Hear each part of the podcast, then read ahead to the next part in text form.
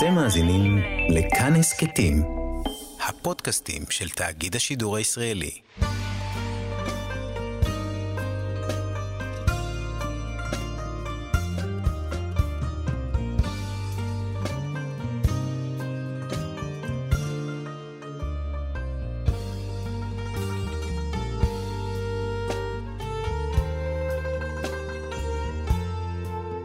שלום כאן מורשת, חברות על לימוד משותף עם רבנים ואנשי חינוך בנושא תנ"ך, הלכה ואמונה. היום אנחנו לומדים תנ"ך יחד עם הרב מתניה ידיד, ראש מרכז ספרה לחינוך וזהות. וכאן ליד המיקרופון, ידידיה תנעמי, שלום לך, הרב מתניה. שלום. אנחנו רוצים אה, ללמוד הפעם את פרשת אה, כי תצא, ואנחנו ממשיכים את הרעיון הזה של ריבוי המצוות בספר דברים, והנה כאן אנחנו רואים, יש כאן הרבה הרבה מצוות. כן, אפשר לומר אפילו אה, שיא של מצוות מכל פרשיות התורה. אנחנו מדברים על 74 מצוות, מהם עשה, מהם לא תעשה, אבל פרשה גדושה ומלאה במצוות, וכמו שכולם מבינים, לא מדובר כאן בסוג מסוים של מצוות, אלא בגוון רחב מאוד של מצוות, uh, החל מדיני uh, מלחמה, עד לבן אדם לחברו, בן אדם למקום, עניינים שקשורים בתבואה ובטבע, עניינים שקשורים בפועל, במעביד, הרבה מאוד עניינים בפרשה הזאת, ובעצם אנחנו מגיעים כאן לאיזשהו שיא, שיא גדול, זה פרשיית, יש, ראיתי מקום שקורא לה הפרשה שלנו, פרשת כי תצא, פרשת המצוות. Mm. זו הפרשה עם הכי הרבה מצוות, אז זאת פרשת המצוות. כן. ובהחלט אה, אה, עניינים מאוד מאוד מגוונים. אני אגיד לך, הפעם היה קשה לבחור על מה לדבר מרוב הנושאים הרבים שהפרשה עוסקת בהם. אז בואו ננסה ככה להבין קודם כל את הסדר.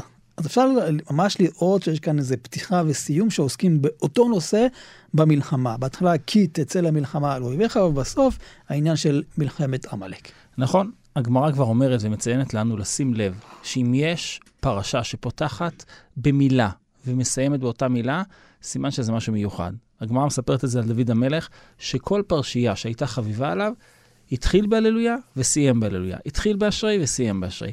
גם כאן פרשת השבוע שלנו, גם אם מרובה במצוות כל כך הרבה, יש בה פתיחה וסיום מעין אותו דבר, וזה אולי בנושא שאנחנו אה, מתקשים בו קצת, דיני מלחמה. פותחת בכי תצא למלחמה על אויביך, ואולי מסיימת באויב הגדול ביותר שיש לעם ישראל, וזה עמלק. אז המבנה הזה בהחלט נותן לנו איזושהי פתיחה וסגירה של הפרשה, אבל מה זה אומר מבחינה מהותית? זאת אומרת, אנחנו לא כל יום נלחמים ולא כל יום רוצים להילחם. עם ישראל לא נמצא במשך אלפי שנים רק במלחמה. האם פרשת המצוות הזאת, שכוללת הרבה מאוד עניינים בתוכה, מה היא בעצם אומרת לנו על מלחמה? עכשיו, יותר מזה, אתה רואה, כי תצא למלחמה על אויביך, וראית בשביה אשת יפת תואר. כמה פעמים זה קרה בתולדות ישראל? כמה מלחמות אנחנו רוצים שזה יקרה? האם אנחנו בכלל מעוניינים שהפרשה הזאת מעודדים כן. את זה? אני חייב להגיד לך שהפרשייה הזאת של אשת יפת תואר, שהיא פרשייה מורכבת, מסובכת, גם הלכתית, יש בה מחלוקות רבות, מה בדיוק מותר, מתי מותר, מה עושים בדיוק בחודש שהיא יושבת בביתך וכולי וכולי.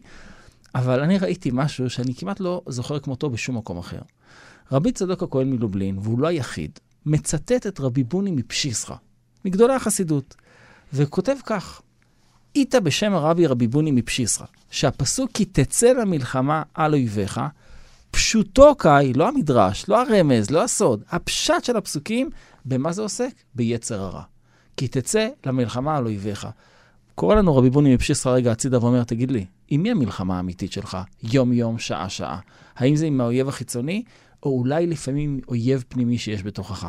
אל תקרא את פרשת השבוע רק כאיזה הלכות מלחמה גדולים, אלא לפעמים תקרא אותם גם כמלחמה שיש לך בתוכך מדי יום. אז בוא ננסה להבין איך דרך אשת יפת תואר אפשר ללמוד לנצח את היצר, כי לכאורה נראה שהתורה, נאמר בשפה של היום, זורמת עם החייל הזה. היא אומרת לו, תשמע, לא שאסור לגמרי, רק יש תנאים, נכון. אם תבצע. נכון, וזו גישה מאוד מעניינת. אם מדברים כמו שאנחנו אמרנו עכשיו, בשם רבי בוני מפשיסחה, mm-hmm. בעצם על ההתמודדות שיש לאדם עם עצמו, היא אומרת לו בעצם, אל תמחק את עצמך. אל תהרוס את ההתמודדות לחלוטין. אי אפשר לבטל את היצר כי הוא כוח מסוים. נכון, הוא כוח, הוא כוח גדול. אם אתה תעשה את זה בתנאים הראויים ואתה תראה שזה המוקד שלך, תמשיך עם זה הלאה בתנאים שהתורה נותנת. יש כאן משהו שגם התורה מעודדת אותך כאן, לצאת למלחמה על אויביך. כי תצא למלחמה על אויביך, צא תילחם ביצר הזה.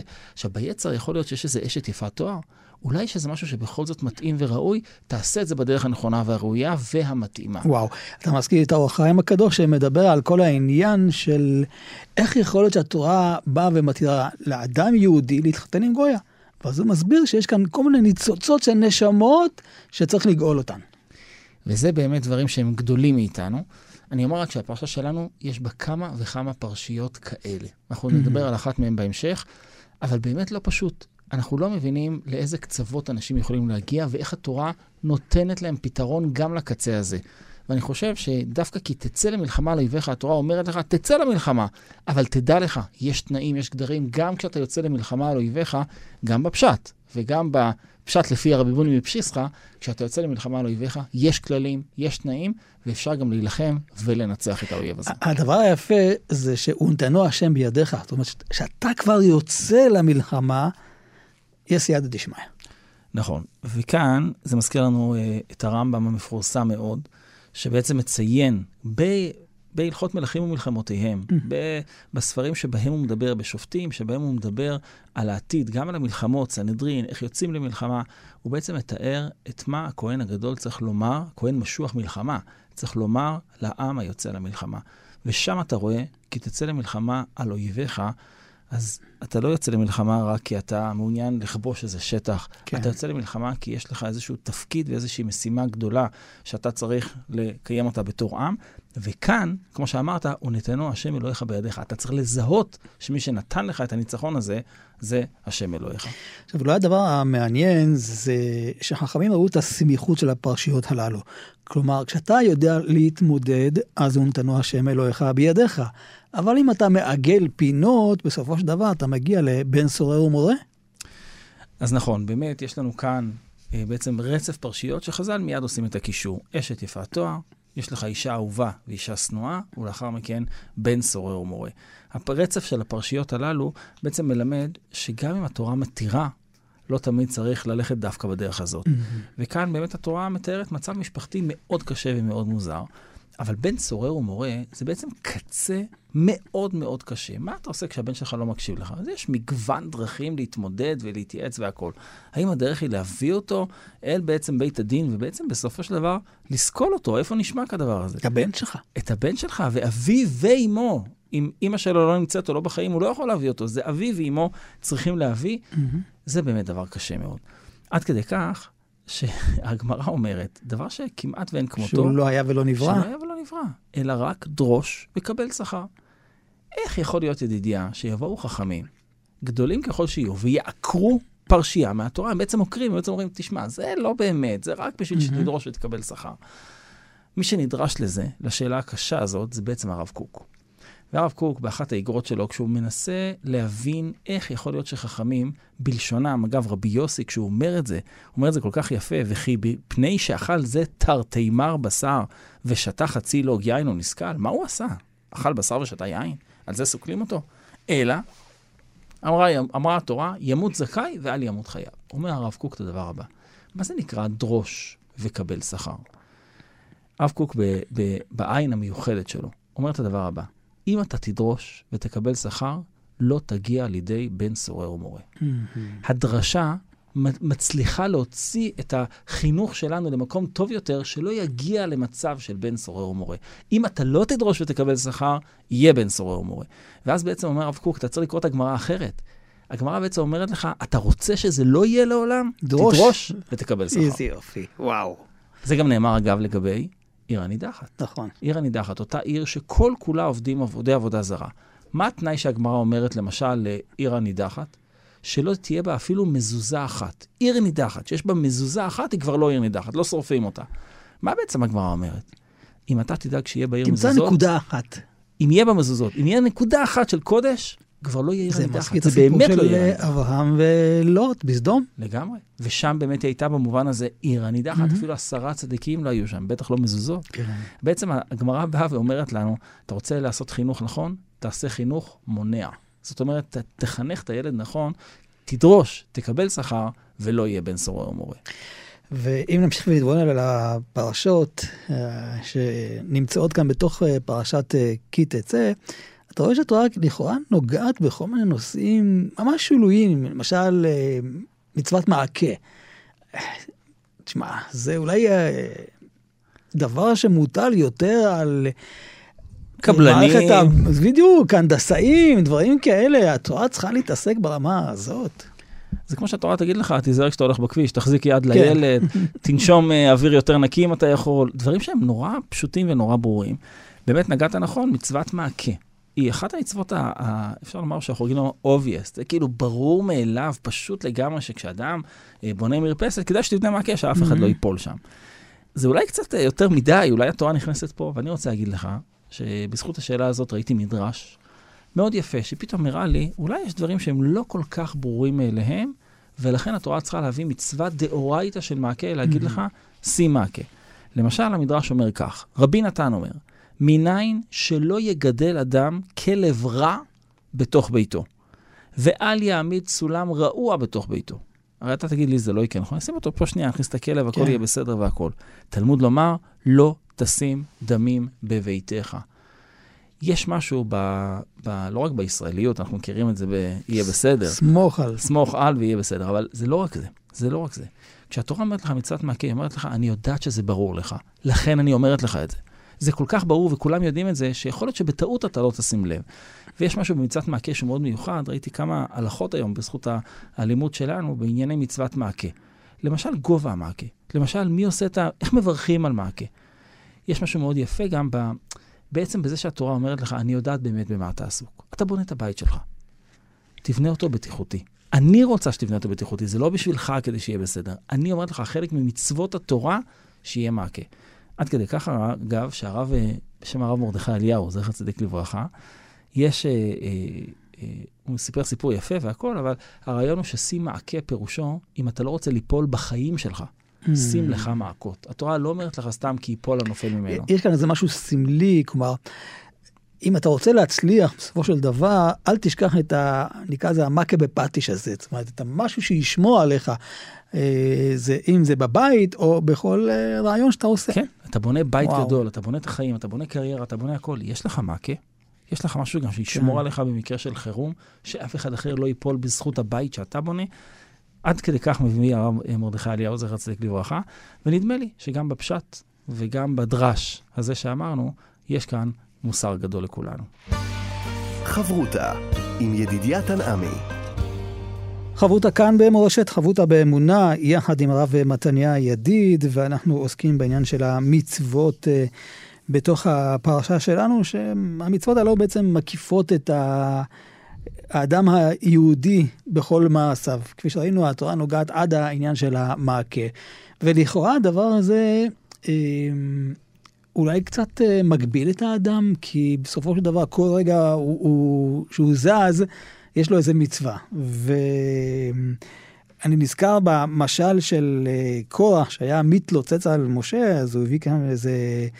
סיפרו על אלמנה אחת, כן, שהייתה שכנה שלו, היה לה שתי נערות יתומות, והיה לה שדה אחת, והיא ביקשה לחרוש, בא משה ואמר לה, או, אסור לחרוש בשור וחמור יחדיו. אז בא לזרוע, אמר לה משה, שדך לא תזרע כלאיים. על כל צעד ושאל. כל דבר שהיא באה לעשות, יש לה הגבלה. עד כדי כך שבסוף, סוף סוף ככה היא כבר קיבלה את התבואה, אז אמרו לה, תני תרומה, מעשר ראשון, מעשר שני, והיא הצדיקה את הדין. ואז אמרה, טוב, בואו נעבור, אה, במקום שנהיה חקלאית עם שדה, נהיה...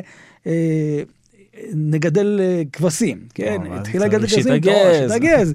בקיצור, בסופו של דבר, איך אומרים, נשארה בלי כלום, כיוון שהייתה צריכה להביא את ראשית הגז, ואז היא אמרה בוא נשחט, כיוון ששחטה אותם, את הזרוע לחיים. ובסופו של דבר אה, יצאה בוכה מכל הסיפור הזה. אז זה טוב או לא טוב? אז תראה, פעם שמעתי מאבא של אה, בחור שחזר בתשובה. כן. אז הוא אמר לי, תשמע, אני יכול להבין הכל. הכל אני יכול להבין, הוא נוטל ידיים, הוא מברך, הוא מנשק את המזוזה והכל. הוא אומר, תגיד לי, למה כשהוא יוצא מהשירותים הוא מתחיל להתפלל? הוא עומד ליד הקיר, הוא מתחיל, מה יש לכם להתפלל אחרי השירותים? הוא אמר, אני, אני, אני מבין את השאלה שלו. הוא צודק. זאת אומרת, אתם כל צד, וש... אנחנו יודעים הרי שבשולחן ערוך יש הלכות בית הכיסא, הלכות לבישת נעליים, יש הלכות גזיזת גם ציפורניים. במקום הנמוך. במקום הכי נמוך, במקום הכי אינטימי, במקום הכי שקט, יש לך תמיד הלכות על גבי הלכות. הדבר הזה בהחלט יכול להיות כמו שקורח מתאר אותו. אתם לא נותנים לנו לנשום. כל רגע ורגע יש משהו. ואני חושב שדווקא פרשת השבוע שלנו עונה בדיוק על השאלה הזאת. דווקא היקף המצוות, הזכרנו 74 מצוות בפרשה אחת. היקף המצוות מלמד אותנו משהו נוסף, ואני רוצה לתת לך דוגמה אחת מאוד מעניינת. אדם קם מוקדם לפנות בוקר ללכת לעבודה. פועל פשוט בשדה, עד היום. מתי פועלים בשדות מתחילים לעבוד? Mhm, כי חמש עדיין לא חם, כן. כשעדיין לא חם, כשאפשר עוד לעבוד בבוקר. ואתה יוצא בחמש בבוקר לעבודה. התורה מציינת שמותר לפועל לאכול מהפירות שעל העצים. עכשיו, אנחנו לא נותנים כאן הלכה ולא מפרטים כאן את כל ההלכות. כמובן שצריך לשאול ו- ולברר כל דבר. אבל התורה כותבת מפורש, מותר לפועל לקחת את הפרי שהוא כותב Mhm. ולאכול. לא לשים בכלים, לא לקחת הביתה בכלים. אבל בעצם בשעת הקטיף, בשעת הבציר, מותר לך לקחת ולאכול. מה התורה רוצה להגיד בזה? היא אומרת, תשמע, אתה עובד, אתה עובד קשה, אתה קם מוקדם. גם בעל הבית שלך צריך לדעת שיש לך זכויות, שיש דברים שאתה יכול לקחת. האם זה לא אומר, בעצם התורה חושבת עליי, גם כשאני יוצא לעבודה, מהמם. האם כשהתורה נותנת לי לקט, שכחה ופאה, היא לא לוקחת את העני ואומרת לו, אני יודעת שקשה. אני יודעת שגם אתה צריך להפריש, גם אני צריך להפריש מעשר, אם הוא לוקח תבואה רגילה ולא מאה מעשרות, הוא צריך להפריש מעשר עני, למרות שהוא עני. זאת אומרת, יש כאן משהו שבאמת מקיף את האדם, מכל הצדדים שלו. ואני חושב שהפרשה שלנו, יש אה, אחד המדרשים היפים, ב- בס... ב... על פסוק בספר משלי. כתוב, כי לוויית חן הם לראשך. מה זה לוויית חן הם לראשך? מלווים את האדם. מלווים את האדם על כל מקום שתלך. ככה אומר רבי חמא, רבי פנחס בן חמא. לכל מקום שתלך, המצוות מלוות אותך. אתה יודע, ליווי יכול להיות משהו שעוזר לך ויכול להיות משהו שמציק לך. אתה בוחר איך להתייחס לזה. כי תבנה בית חדש, תעשה מעקה לגגיך. אם עשית דלת, שים מזוזה. לבשת כלים חדשים, תיזהר שזה לא יהיה שעטנז. כל דבר ודבר. אבל אם הדברים האלה לא מכוונים אותך אל עבר היעד שאתה רוצה להגיע אליו. ולכן, כשהמצוות מלוות אותך, אתה מרגיש שאתה מוגן, שאתה מוקף, שאתה הולך עם, שאתה הולך עם השגחה, עם השגחה פרטית גדולה. הדבר הזה, פרשת השבוע שלנו, מאוד נוכח. לכן נדמה לי, ידידיה, דיברנו על זה אה, גם מקודם, שהיקף המצוות של הפרשה הזאת בא להדגיש דבר אחד. גם במלחמה הגדולה על החיים שלך, מול עמלק, מול האויב הגדול, וגם בשדה שאתה יוצא לעבודה בבוקר, הקדוש ברוך הוא שם איתך. לכן אני חושב, הזכרנו את זה כבר, שיש משהו בתפילת הדרך שאנחנו אומרים. תפילת הדרך פירושה, אני לא הולך פה לבד, לא לעבודה ולא למלחמה. תראה, השאלה היא כזאת, שאלה שכבר שאלו אותה. הרי אנחנו יודעים שהקדוש ברוך הוא ירבה על עם ישראל תורה ומצוות. אבל אם אתה נותן כמה שיותר, אז אתה בעצם נותן גם אופציה לבוא ולהיכשל כמה שיותר. זה לא מספיק אולי שבע מצוות אה, בני נוח ונעשה את זה כמו שצריך. משהו סמלי. כן. תראה, זה כמו שאני אבוא לבן שלי ואגיד לו, תשמע, אני כל כך אוהב אותך, אני אתן לך עכשיו 20 מטלות לעשות. אם אתה אוהב אותי, תן לי מטלה אחת, אני אסיים. כן. וזה רבי חנניה בן הקשיא המפורסם, שאנחנו אומרים אחרי כל לימוד והרבה תפילות, רבי חנניה בן הקשיא אומר, רצה הקדוש ברוך הוא לזכות את ישראל, לפיכך הרבה להם תורה ומצוות. אתה יודע מי שואל את זה, ידידיה? זו שאלה, מה שאתה שאלת עכשיו, שואלים הרמב"ם והמהר"ל. הם בעצם באו ואמרו, רגע, רגע, אנחנו לא מבינים את המשפט. אם הוא רוצה לזכות, למה אתה מרבה? אם אתה רוצה לזכות, תמעיט. התשובות הן נפלאות. אני מאוד מחובר לתשובה של הרמב"ם בנושא הזה. הרמב"ם שואל את השאלה ועונה את התשובה הבאה. הוא הרבה תורה ומצוות כדי שכל אחד יבחר מצווה שהוא, היא המצווה שלו. 613 מצוות יש לנו, יש כמה מצוות שאתה יכול לעשות בהידור. קח איזה מצווה אחת שאתה מהדר בה. זה יכול להיות כיבוד אב ואם, זה יכול להיות שילוח הקן. תתחבר. כן. להתחבר אליה יותר. אני מרבה לך מצוות לא כדי להקשות עליך, כדי שיהיה לך מבחר גדול. כשאני אומר לבן שלי, יש לך 20 משימות, קח משימה אחת, תעשה אותה כמו, אתה צריך לעשות את הכל, אבל משימה אחת שאתה במיוחד אוהב, תעשה אותה יותר טוב.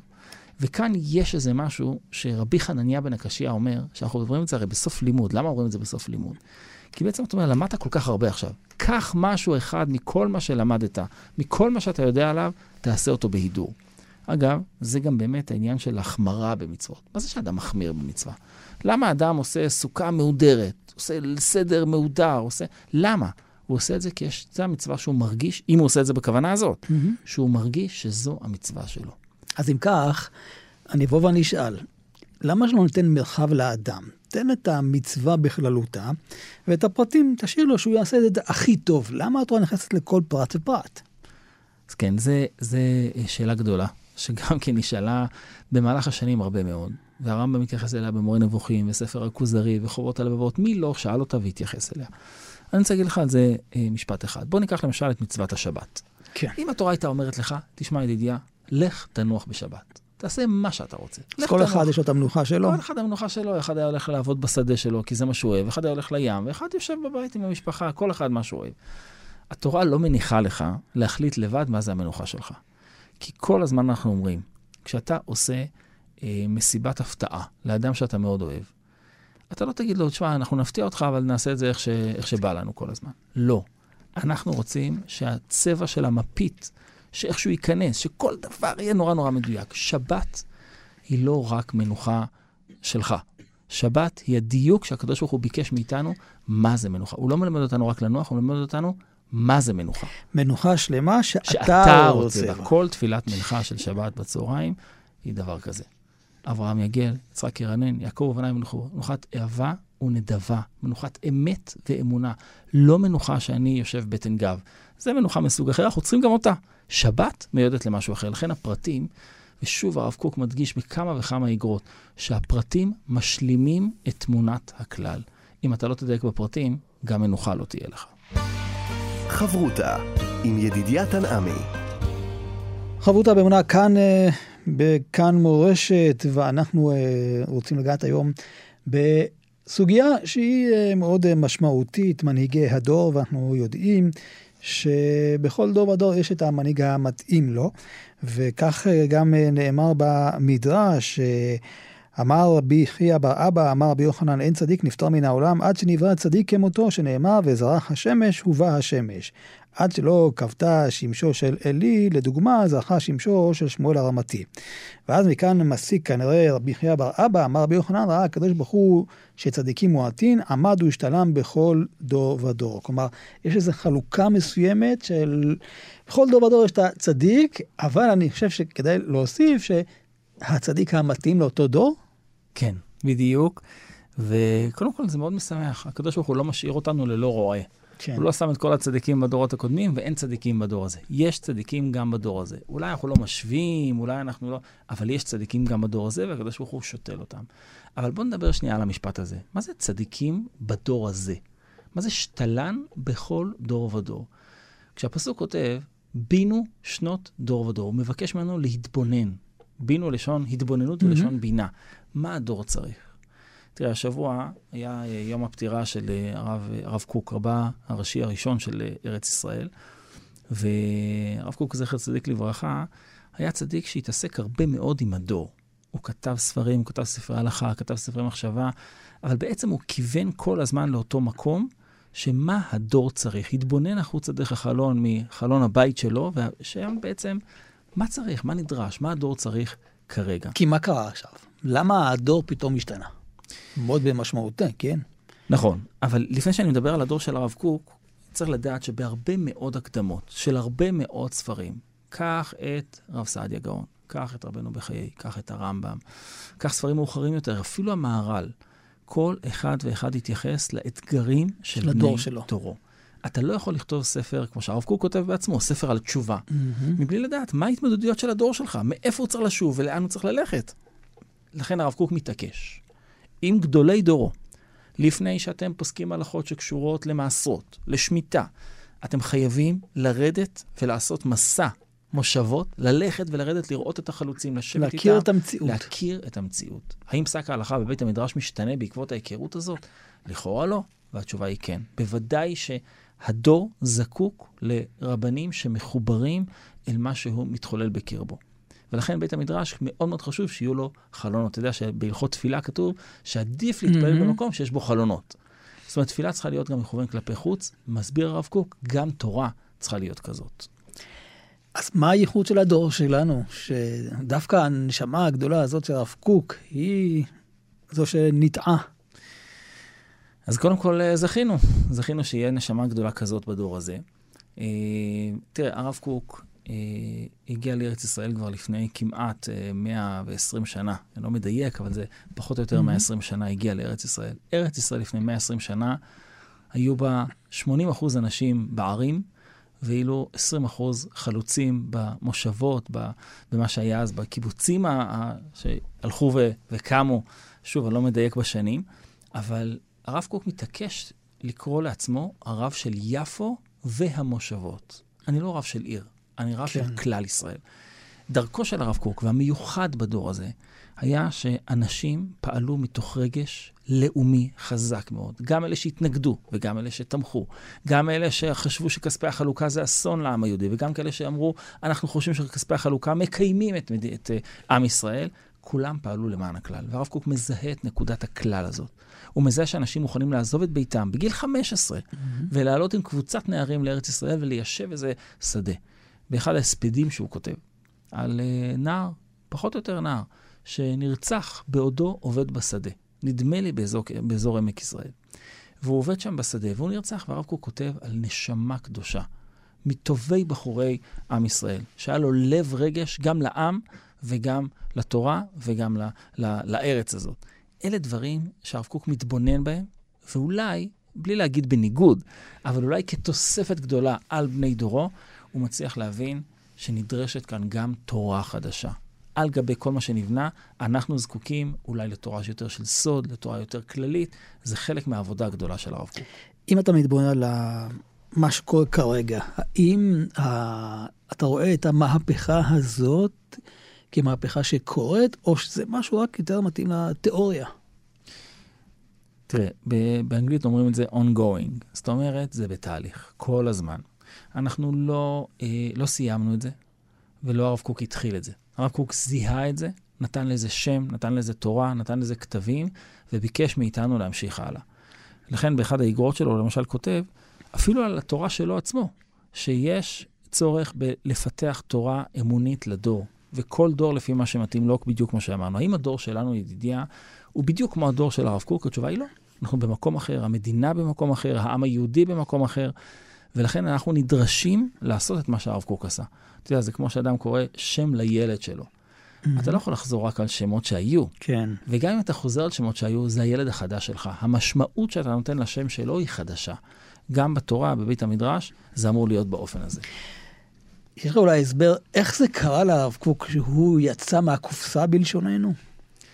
תראה, רוחב היריעה של הרב קוק, גם למשל בנושא אומנות, גם בנושאים שקשורים לפסיכולוגיה ופילוסופיה החדשה, מי שמתבונן בכתבים שלו באורות הקודש, מרשים מאוד לדעת מה, מה, איך הוא מתייחס להוגים כמו פרויד, איך הוא מתייחס לפילוסופיה החדשה, משפינוזה שהיה הרבה מאוד שנים לפניו, ועד לפילוסופים בני דורו.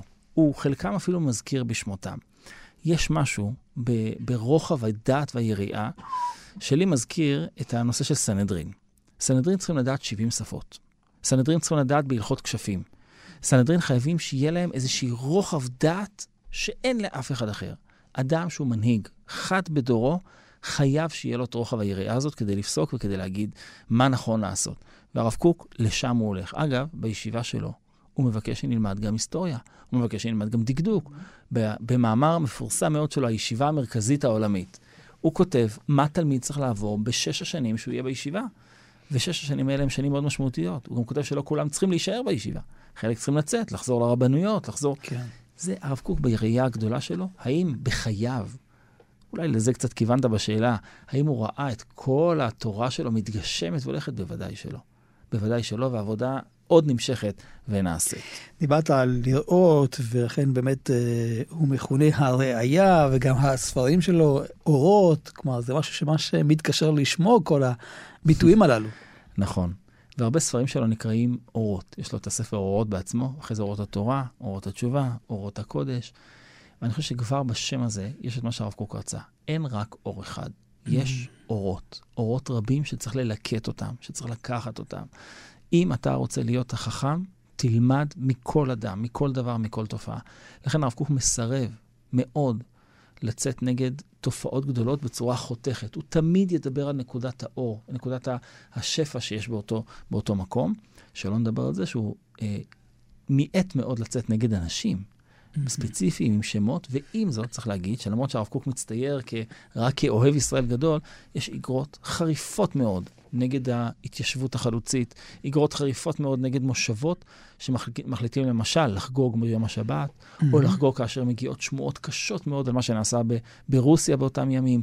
הוא בתקיפות גדולה מאוד, שלא תמיד מאפיינת אותו, הוא ידע להיות גם תקיף, אבל גם אוהב.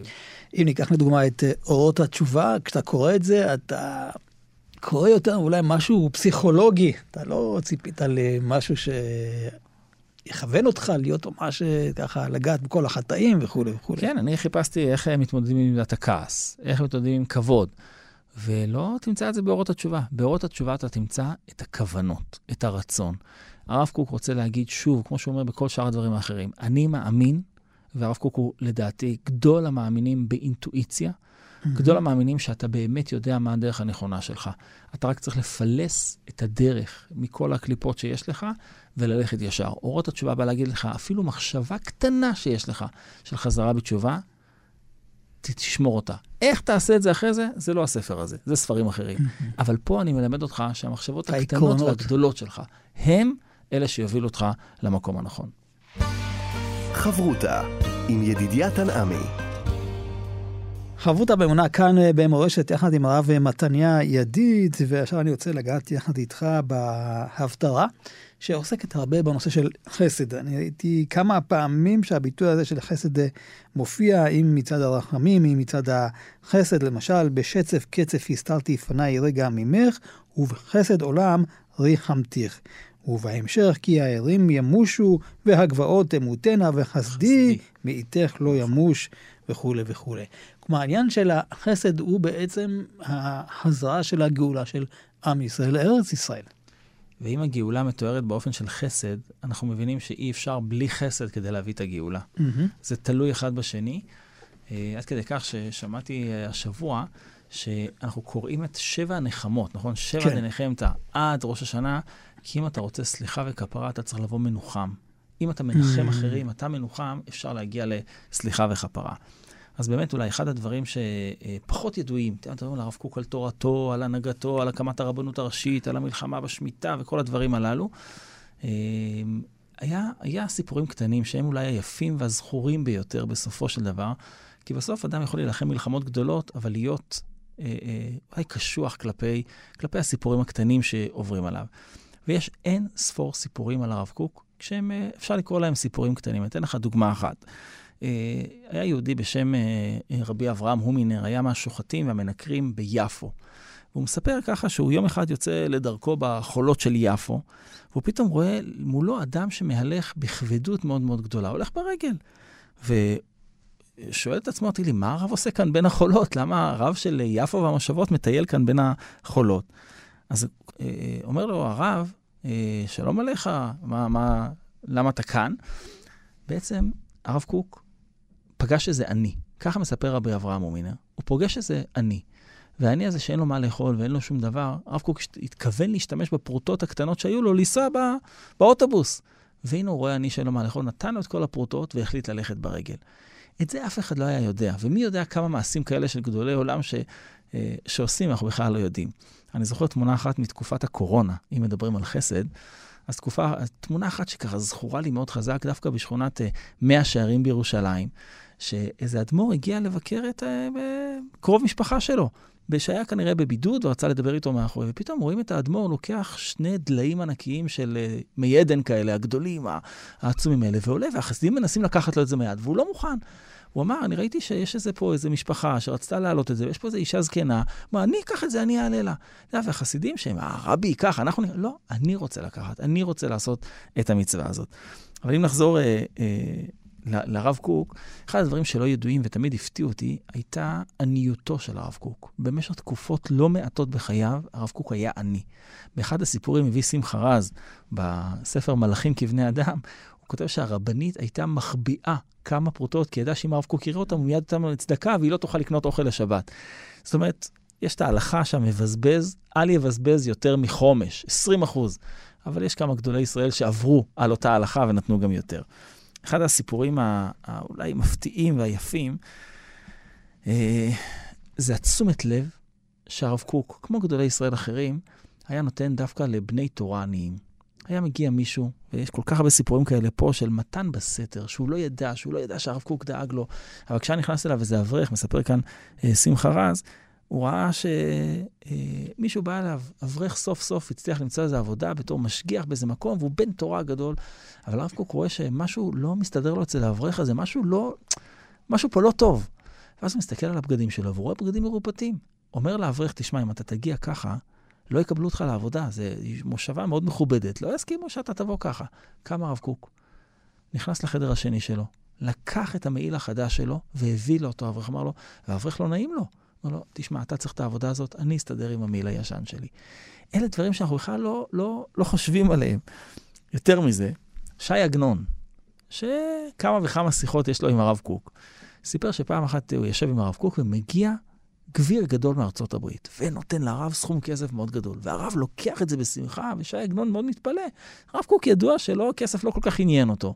ופתאום הרב קוק לוקח את זה בשמחה, ואור הוא פניו, והוא שם את זה ב...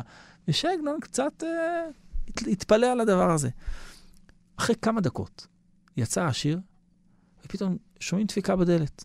דופקת אישה ענייה, מבקשת את עזרתו למשהו דחוף ונחוץ. לא, פותח הרב את המגירה, לוקח את כל סכום הכסף שהוא קיבל, ואור הוא פניו עוד יותר ונותן לאישה הענייה. אמר שי עגנון, עכשיו הבנתי למה אור הוא פניו של הרב קוק כשהוא קיבל את הכסף מהאדם העשיר. תשמע, יש פה אין ספור סיפורים כאלה ואין ספור מעשים. נסיים בסיפור אחד, שהרב קוק בחתונת ביתו, לא פחות ולא יותר, סיפור אפילו קשה קצת, פתאום נעלם. באמצע החתונה, מספר פה שמחה רז, נעלם הרב קוק לשעה. ואנשים התחילו לחפש אותו איפה נמצא הרב קוק בחתונת ביתו. אחרי זה נודע שהרב קוק קפץ לבית התבשיל הקרוב, וכמו שנהוג לעשות סעודת עניים, הרב קוק לא רק שילם את הסעודת עניים, הוא הלך משתתף. לשם, השתתף, ומצאו אותו, ככה כתוב, שהרב רקד עם עוד יהודי אחד, עני, בסעודת העניים שהוא מימן. בחתונת ביתו. הוא לא יכול לחגוג לבד בלי העניים שישמחו יחד איתו. הרב מתניה ידיד, תודה רבה לך על הסיפורים הללו שרק אה, מחזקים אותנו, שנזכה גם אה, לא רק ללמוד, אלא גם לעשות. בעזרת השם. תודה, כאן ידידי התנעמי, אנחנו נשוב וניפגש בחברותה הבאה. ניתן להאזין לתוכנית הזאת באתר כאן מורשת ובשאר יישומי ההסכתים. אתם מאזינים לכאן הסכתים, הפודקאסטים של תאגיד השידור הישראלי.